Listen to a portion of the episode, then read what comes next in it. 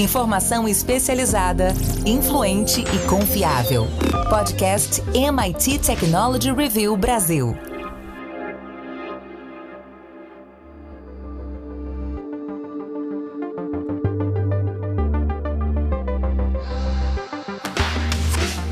Olá, eu sou André Miceli e esse é mais um podcast da MIT Technology Review Brasil. Hoje, eu, Rafael Coimbra e Carlos Aros vamos falar sobre os locais inovadores de trabalho. É um podcast especial para a gente apresentar o selo MIT Technology Review Innovative Workplaces. Essa é uma iniciativa que nasceu aqui no nosso país para medir, suportar e premiar as empresas com maior capacidade de inovação.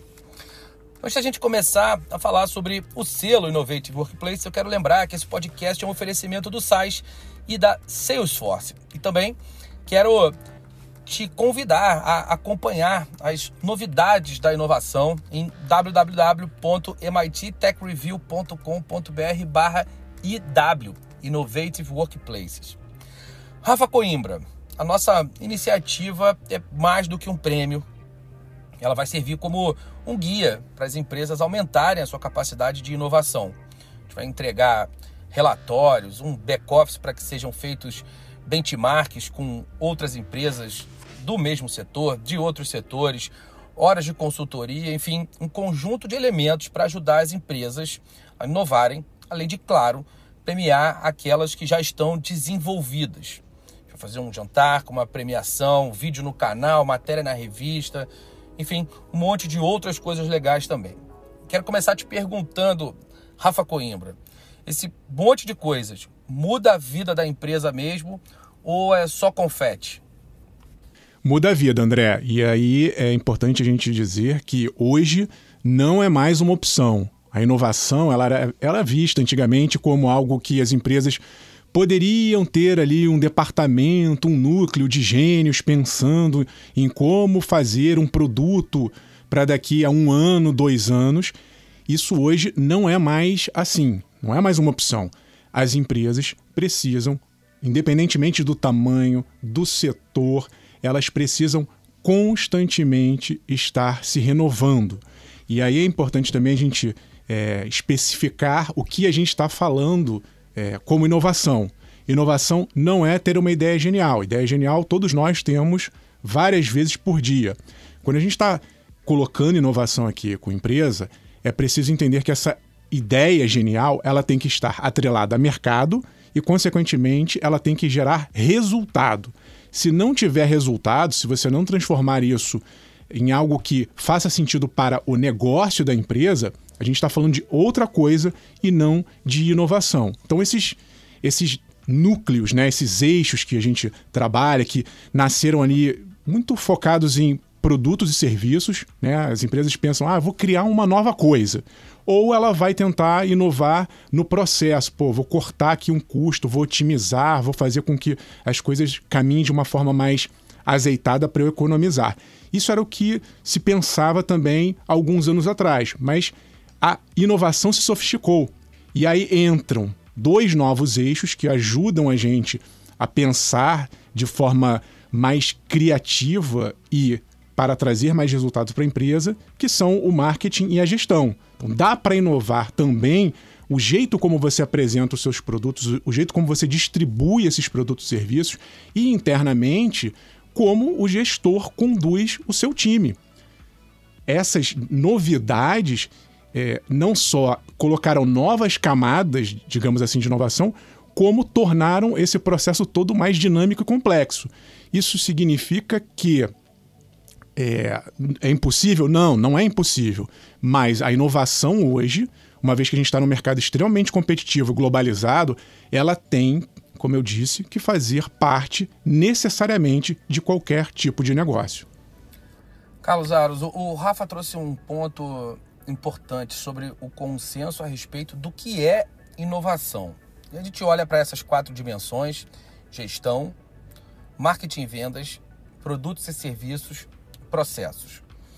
Ah, dentro desse, desse contexto, quatro áreas, uma falta de consenso, uma série de, de visões, inclusive acadêmicas, sobre o que é de fato a inovação, o que é ser uma empresa inovadora, uma empresa, primeiro, que tem a capacidade de inovar e, segundo, que exerce essa capacidade, fazendo com que a inovação de fato crie um diferencial competitivo importante.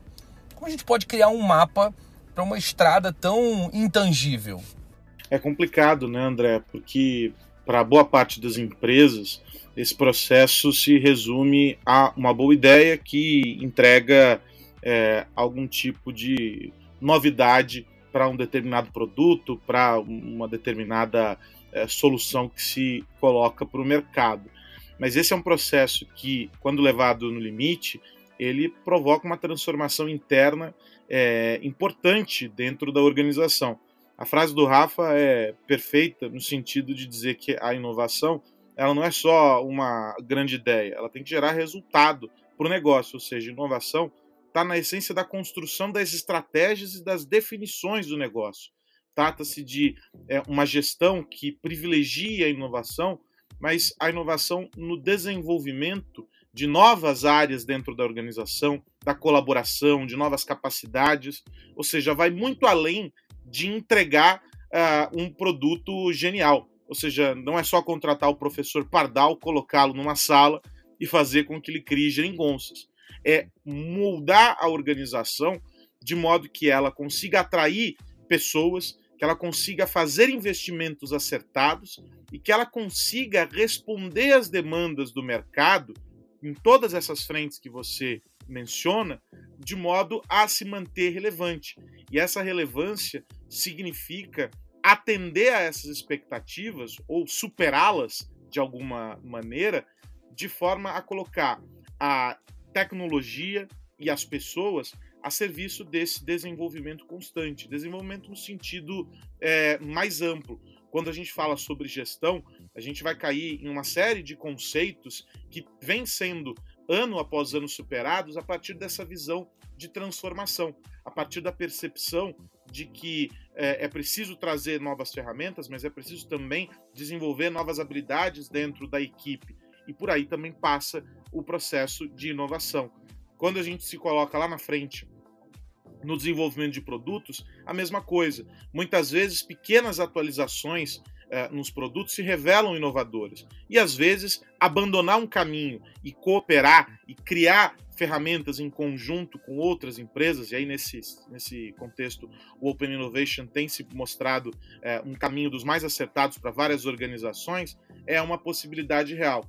Ou seja, esse mapa ele vai depender de organização por organização, a disposição dos elementos, ou seja, a sequência de checkpoints a serem cumpridos, também é, vão de alguma maneira é, variar, mas o importante é perceber que a inovação ela não está em uma ponta ou outra da empresa.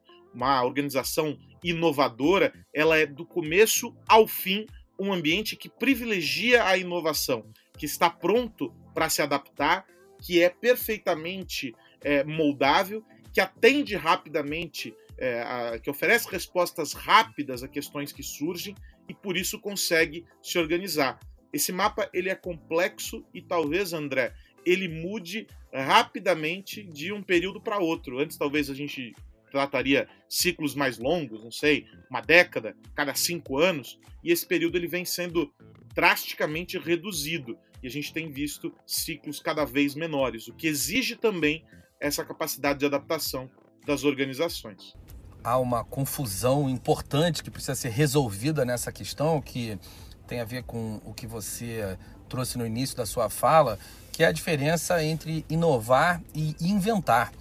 Ah, muitas empresas entendem, muitas pessoas entendem que a, a inovação, só é inovação de fato quando ela, quando ela cria algo novo, quando ela é uma invenção, o que evidentemente é uma confusão sobre o conceito. Inovar, em diversos aspectos, tem um componente de pequena modificação, essa inovação incremental, que inclusive é muito mais comum no Brasil do que é, essa inovação disruptiva que de fato muda completamente a forma de fazer algo e é essa sim muito mais associada a, a, a, esse, a essa ideia de invenção. Agora, Rafa, dá para priorizar uma dessas quatro áreas ou as empresas com capacidade de inovação, as empresas que de fato vão mudar o mercado, elas precisam ser boas em tudo?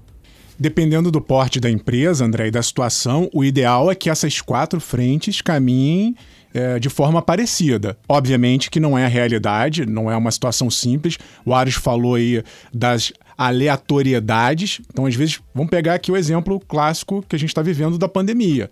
Se você estava ali numa estrutura em que você não tinha, por exemplo, canal digital, foi preciso inovar no eixo do marketing. Como é que você vai entregar o produto para o seu cliente se você só tinha loja física e você estava em lockdown?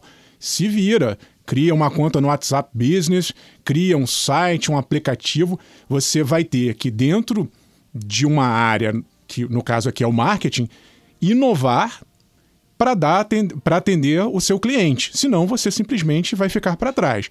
A mesma coisa com a gestão se o mundo mudou de uma forma muito rápida, aconteceu alguma coisa no seu setor, um, um, um fato, um evento que está mudando a dinâmica do seu setor. O gestor vai ter que, a partir de um ciclo de metodologia ágil, com seus times de uma forma muito diferente, trabalhar para que eles resolvam aquele problema. Então eu acho que depende do momento, da situação e do porte. Mas a ideia, André, quando a gente fala desses quatro eixos, eu tenho uma visão que é muito minha. Eu acho que é muito mais uma forma de ver a empresa, o negócio, do que exatamente de colocar tudo numa caixinha. Talvez o ideal, se a gente for pensar assim, o, o sonho de consumo, seria que esses quatro olhares eles estivessem integrados em cada integrante da empresa. Que a gente nem tivesse, sabe, esses departamentos, essas visões. Se a inovação fizesse parte do DNA de cada um, todo mundo estaria o tempo inteiro pensando nessas quatro dimensões. Eu acho que isso é um facilitador para a gente enxergar para onde a gente quer ir com a empresa. Mas inovação, para mim, tem que não ser um ou quatro departamentos, mas ser uma mentalidade de todos. É, quando a gente isola, significa de fato que ah, algo precisa é, mudar em termos culturais. Criar um departamento de inovação é certamente é, um, uma etapa daquelas empresas que, ou para aquelas empresas que não têm a inovação como, como hábito, como parte do seu dia a dia.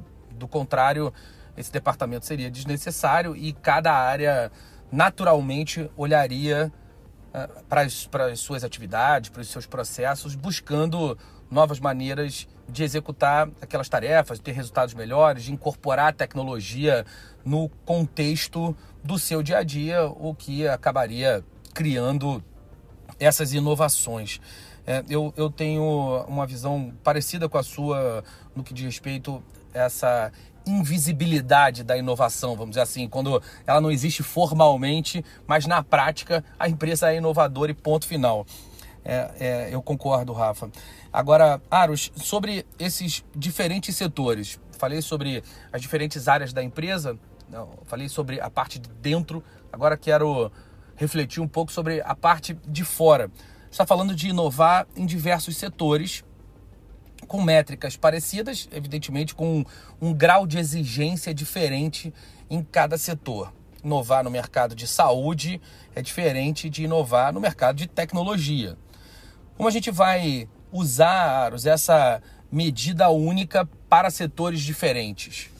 Entendendo as particularidades de cada um deles, né, André? Essa história de é, estar extremamente atrelado é, ao mercado, entendendo e atendendo o mercado, é algo absolutamente importante. O que a gente assistiu, e aí a gente pode pegar de novo a pandemia como um exemplo, porque levou ao limite é, algumas dessas questões, o que a gente assistiu foi um grupo de empresas ganhando margem, ganhando frente é, sobre outras empresas justamente porque estavam mais atentas aos caminhos que o mercado tomava, as direções que deviam ser perseguidas, e já tinham criado um ambiente interno propício para atender a essas é, incertezas, atender ao improvável e responder a tudo isso de maneira muito ágil. né, e conseguindo entregar a inovação no contexto mais amplo. Você fez essa distinção aqui é, e, e exatamente nesse contexto. Ou seja, as empresas precisam ter uma visão analítica e um, uma capacidade de leitura do que acontece no mercado em que estão inseridas cada vez mais apurado. E, claro, há métricas, há informações e, e geração de insights sobre tudo isso, mas é importante estar conectado com o consumidor, com os parceiros e tornar a cadeia cada vez mais próxima. A gente fala muito sobre sobre esse processo, já comentamos aqui sobre os desafios de, de, de, promover essa integração e como a tecnologia ajuda cada vez mais, e é possível fazer essa leitura nas mais diferentes, uh, nos mais diferentes contextos, uh, desde a redução de custos, passando pelo impacto ambiental, até na capacidade de inovar. Quando você conecta todas as partes e faz com que a conversa aconteça em uma mesma língua, esse processo se torna muito mais eficiente. E aí você consegue responder e corresponder muito mais facilmente a todas essas expectativas. Então, o, o, o grande aspecto é onde a empresa, é, em que contexto a empresa se insere, onde aquela empresa atua, qual é a demanda daquele mercado e de que maneira a empresa está pronta ou não para responder a tudo isso. E aí, claro, a gente vai conseguir, a partir de uma régua única, medir os diferentes, entendendo essas particularidades. Agora, é muito importante olhar também para a pista do lado. Né? Sem dúvida nenhuma, o setor de é, saúde pode, por que não, beber da fonte daquilo que o setor financeiro faz, ou a mobilidade, alimentação, não importa. Cada um dos setores pode olhar para a trilha do lado e buscar referências, trazer experiências bem-sucedidas e adaptá-las. Acho que esse é um processo também dos mais saudáveis e a gente tem visto colaborações acontecendo é, é, nesse, nesse cenário que eu descrevo é, e que são bem-sucedidas. A colaboração é uma premissa importante também dentro desse, desse cenário. Agora, sem dúvida nenhuma, uma régua única para medir os diferentes precisa entender que talvez as medidas tenham que ser ajustadas um pouco para mais, um pouco para menos, mas as bases que, que dão sustentação a esse processo de inovação são as mesmas para todo mundo. Bom, ainda sobre esse tópico, quero deixar mais dois avisos, dois anúncios. primeiro é que na próxima quinta-feira, ah, no dia 16 de dezembro, nós vamos fazer um webinar para falar mais sobre esse assunto, explicar o prêmio, o selo, a consultoria, explicar tudo que acontece é, no Innovative Workplaces e tudo que vai acontecer a partir de janeiro. A gente vai é, falar sobre o cronograma dessa história toda. Então, quinta-feira, no é, canal do YouTube e no LinkedIn da MIT Technology Review Brasil, a gente vai falar mais sobre esse assunto. E o segundo ponto é que em janeiro, no dia 13 de janeiro, nós vamos estar na Rio Innovation Week com um palco chamado Innovative Workplaces. E aí não é um tempo, é um dia inteiro sobre esse assunto. Vamos dividir o nosso dia nessas quatro áreas e explorar como uma empresa pode aumentar a sua capacidade de inovação em gestão, em marketing e vendas, em produtos e serviços e em processos. Ah, a gente vai colocar professores do MIT em vídeo, convidar alguns dos nossos ah, colunistas, pessoas relevantes do mercado, enfim, vamos, explorar essa história toda e certamente vai ter muito conteúdo legal para quem quer ah, inovar, para quem quer tornar a sua empresa um lugar de inovação e um lugar ah, que se mantém relevante e competitivo mesmo diante de tantas mudanças. Empresas que são capazes, inclusive, de capitanear as mudanças nos seus mercados.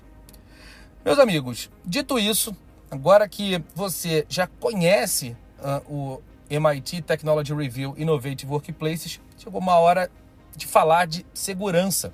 Esse é o momento de segurança digital da TR oferecido pela Embratel. Momento Segurança Digital, apresentado por Embratel. Habilite sua empresa para o próximo nível. Hoje, nesse nosso momento segurança aqui na MIT Technology Review Brasil, nós vamos colocar a empresa no divã. Não, calma, não são é, grandes revelações e as dores do empresário. Nós vamos falar sobre segurança mesmo. Você faz análise de vulnerabilidade na tua empresa? Não sei. Vamos descobrir por que, que isso é importante. A gente já falou, assim, muito por alto aqui é, sobre esse tema e por que, que ele é importante. Isso foi na semana passada, quando a gente falou sobre as aplicações seguras. E aí eu quero voltar nesse assunto com você, Rashid, porque é, o pessoal fica com medo de descobrir, que é mais ou menos como fazer check-up. O cara diz assim: olha, se eu não faço o exame, não descubro que tenho problema, não tenho que resolver nada. Mas não funciona assim, não, né? Tudo bem? Oi, Aras, tudo bem? Prazer estar aqui contigo de novo.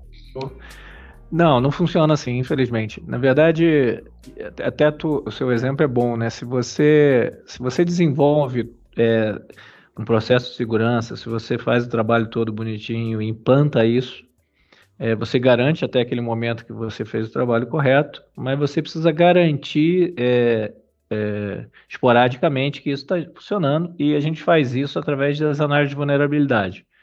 E por que da importância disso? Primeiro, para pegar algum gap que você tenha deixado, e isso pode acontecer, por mais que você tenha essa preocupação no momento de, de construção. É, e também porque é, o processo evolui, né? a tecnologia evolui, a, as ações dos hackers evoluem, então você tem que estar o tempo todo olhando para isso. E é bem provável que ao, ao longo do, do, processo você tenha que sim que corrigir alguma coisa, né? Não porque você tenha errado, e sim porque evoluiu.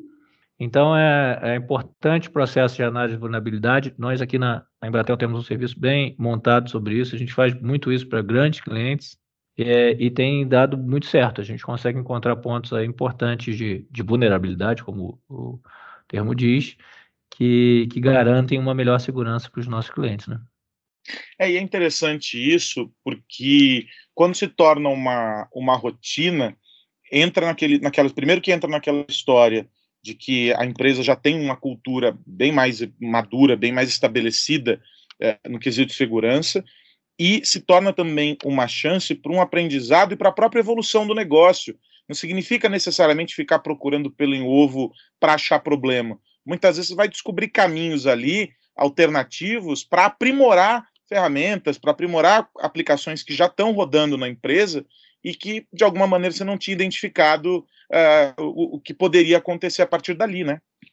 Sem dúvida, isso é muito recorrente que você acabou de dizer, né? Muitas vezes eu, avaliando a, vulnerabilidade de uma aplicação X, eu encontro ali algum problema e, e, entendo que aquele problema pode acontecer em todas as minhas aplicações também. Então eu repito aquele teste, eu faço aquele teste para todas as aplicações invariavelmente você encontra sim outras aplicações que te, tiveram um problema semelhante. É, então, esse ponto é super importante, né?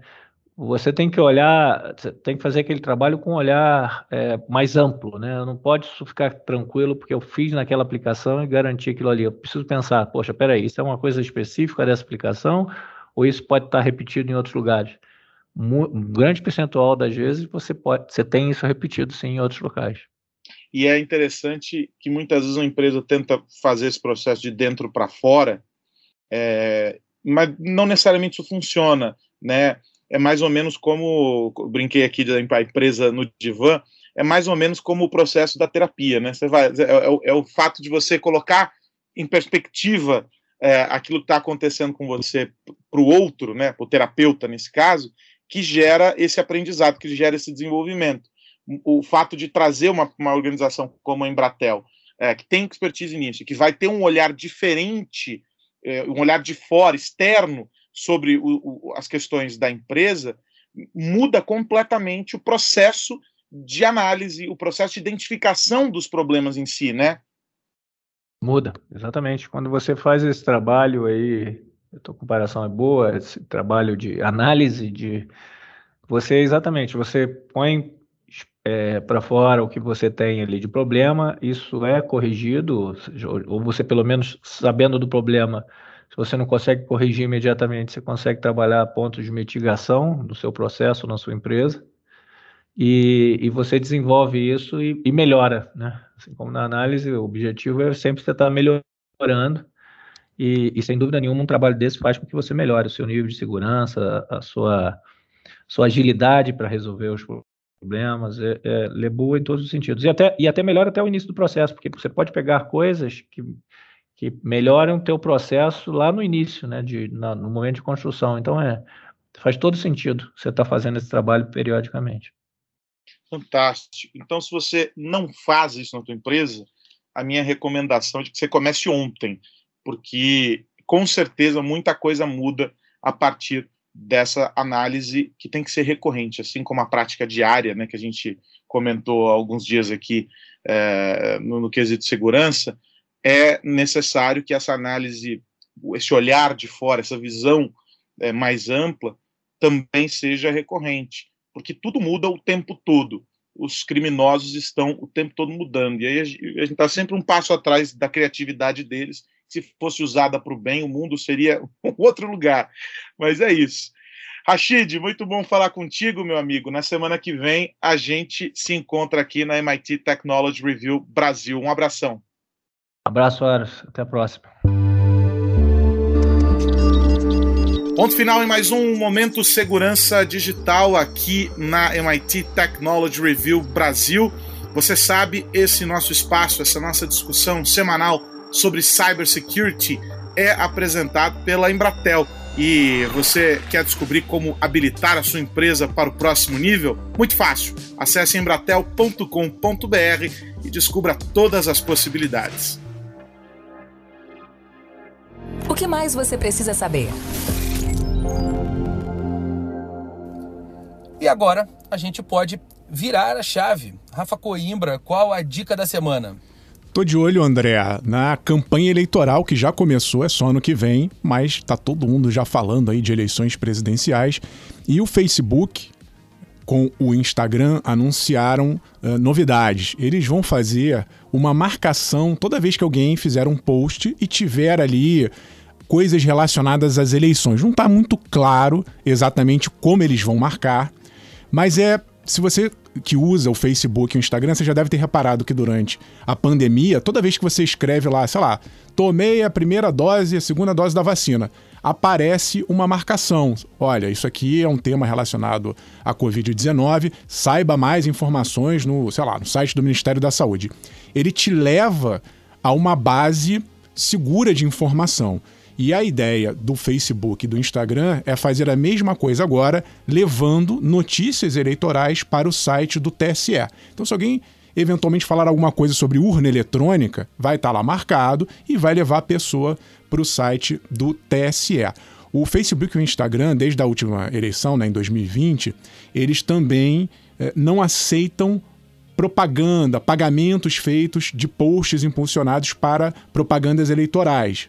A empresa disse que está rejeitando esse tipo de pagamento de impulsionamento.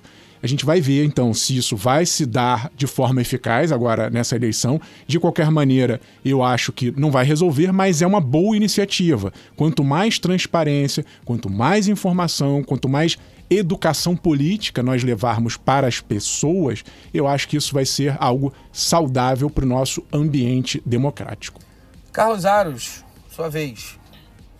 Vou falar, André, sobre o nosso querido metaverso, né? O Bill Gates publicou um artigo e ele tem feito as suas notas aí com bastante frequência e essa e nessa ele deu especial atenção ao metaverso diz que em dois ou três anos ele prevê que a maioria das reuniões vai se mover das câmeras 2D para o metaverso com avatares digitais aí ele cita não é a, as projeções que a Microsoft da qual ele é cofundador e o Facebook é, apresentaram sobre o, o metaverso fazendo com que as pessoas comecem a entender e ter um contato um pouco mais é, próximo com essa realidade. Ele diz que a adoção de novas tecnologias necessárias para uma melhor experiência no metaverso é o principal fator para que o modelo é, comece a se consolidar e etc. E aí, em paralelo a isso, um anúncio recente da Renner é, aqui no Brasil, uma parceria com o TikTok, eu, do com o TikTok não, perdão, com o Snapchat, eu até questiono a escolha do parceiro, uma vez que o Snapchat tem perdido é, espaço é, no mercado é, de maneira geral, mas acho que a iniciativa vale como um exercício interessante, pro, mostrando para as pessoas a possibilidade de provar é, sapatos sem que para isso tenham de ir até a loja. Você vai projetar é, em realidade é, aumentada os sapatos nos seus pés, provando para saber se aquele modelo combina com você e etc. Evidentemente que o aperto no pé ou aquela folga que eventualmente acontecem quando você prova na loja um sapato ainda não são possíveis de serem percebidos.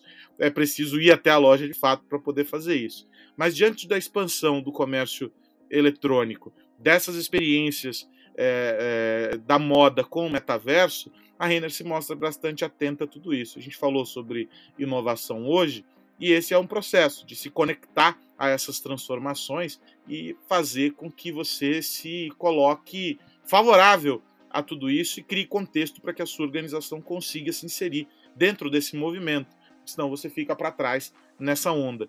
E acho que essa iniciativa é, da Renner mostra que, para além das reuniões e dos escritórios, essa conexão mais digital ela vai começar a acontecer em diferentes setores. O da moda é um dos que tem se projetado com, com mais ênfase em tudo isso, até pelas experiências que a gente tem visto.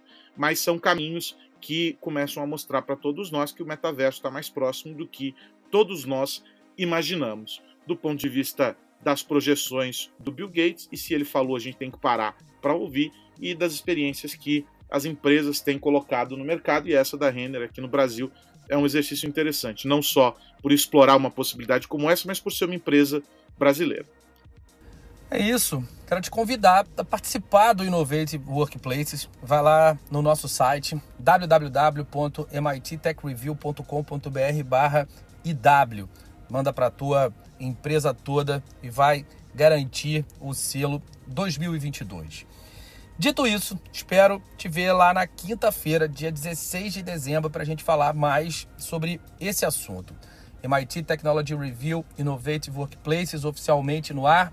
A bola está rolando e a nossa meta é mudar o panorama da inovação no Brasil, ajudar as empresas, ajudar as startups, as ONGs participam de graça. Enfim, a gente vai é, fazer bastante barulho e dar suporte ao processo de inovação no nosso país. Carlos Aros, até semana que vem, meu amigo. Até a semana que vem, meu amigo André Miceli, meu amigo Rafael Coimbra.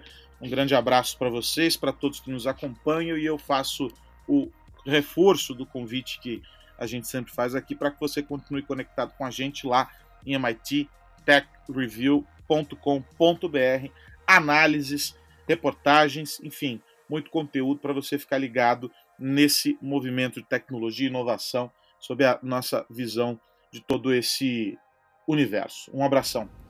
Meu amigo Rafa Coimbra, até semana que vem. Abraço, André Aros e a todos que nos ouvem. Se você puder nos acompanhar ao vivo, tanto online nos nossos eventos quanto presencialmente, vai ser uma maravilha. Mas se por acaso você não conseguir perder, Fique tranquilo, tem muita coisa legal lá no nosso canal no YouTube.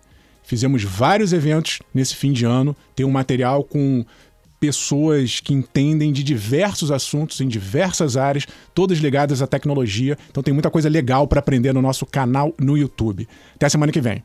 Semana que vem tem mais podcast da MIT Technology Review Brasil para a gente falar sobre tecnologia, negócios e sociedade. Um grande abraço para todo mundo. Tchau. Você ouviu o podcast MIT Technology Review Brasil, apresentado por Tech Institute.